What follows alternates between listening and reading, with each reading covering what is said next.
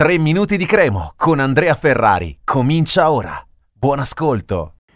Non era questo il giorno in cui volevo parlare del Napoli nel podcast, però dobbiamo farlo perché Ieri sera ho visto la partita contro l'Ajax ed è stato un Napoli che ha confermato uno stato di forma eccezionale, che va a vincere la terza partita su tre in Champions League, lo fa 6 a 1 ad Amsterdam contro l'Ajax, una partita stradominata fin dai primissimi minuti, anche se il gol del vantaggio l'ha fatto l'Ajax è stato per puro caso perché già il Napoli stava facendo molto bene è un Napoli che eh, nelle tre partite di Champions ha segnato eh, 6 più 4 più 3, 13 gol in tre partite, ne ha subiti due.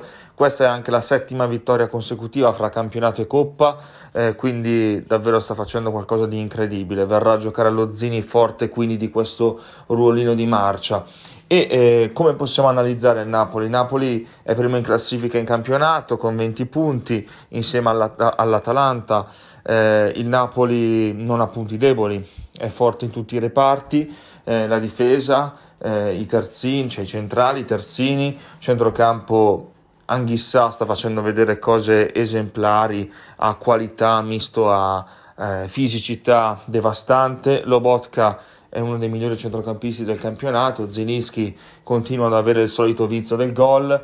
E poi tra i davanti, considerando che Osimene è fuori dovrebbe tornare proprio contro la Cremonese, ma finora non si è sentita la mancanza perché Raspadori ieri ha segnato due gol, eh, ha fatto bene anche in nazionale quando chiamato in causa, è passato un po' in secondo piano l'acquisto di Raspadori da parte del Napoli che ha preso anche Simeone, una squadra completa in ogni reparto. Kvaratskhelia e a sinistra è probabilmente l'uomo più in forma del campionato insieme a Leao, anche ieri ha segnato nonostante un colpo, un infortunio. E dall'altra parte ha giocato Lozano, vediamo se sarà così anche a Cremona. Eh, L'Ajax è anche vero che è scomparso dal campo, davvero una nullità eh, soprattutto nel secondo tempo e eh, forse ha voluto concentrarsi molto sul raddoppio su Kvaratskhelia che si è visto solo nell'occasione del gol, è stato marcato bene lì col raddoppio, cosa che dovrà fare anche la Cremo, raddoppiare su di lui, ma bisogna cercare di contenere anche gli altri tutti gli altri che qui hanno fatto il bello e il cattivo tempo, hanno fatto quello che hanno voluto.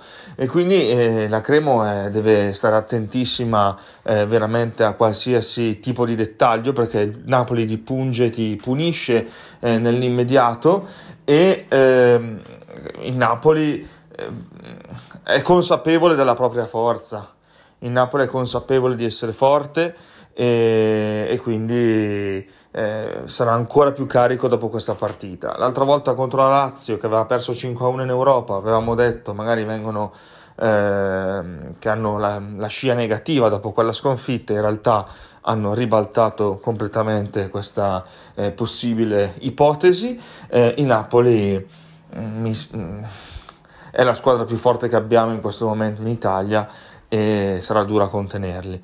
Eh, però beh, bisogna veramente porre le più corrette contromisure e, e, fare quel che è possibile, perché poi alla fine i limiti tecnici della Cremo sono abbastanza evidenti, ma i miracoli nel calcio esistono. Un saluto e forza Cremo.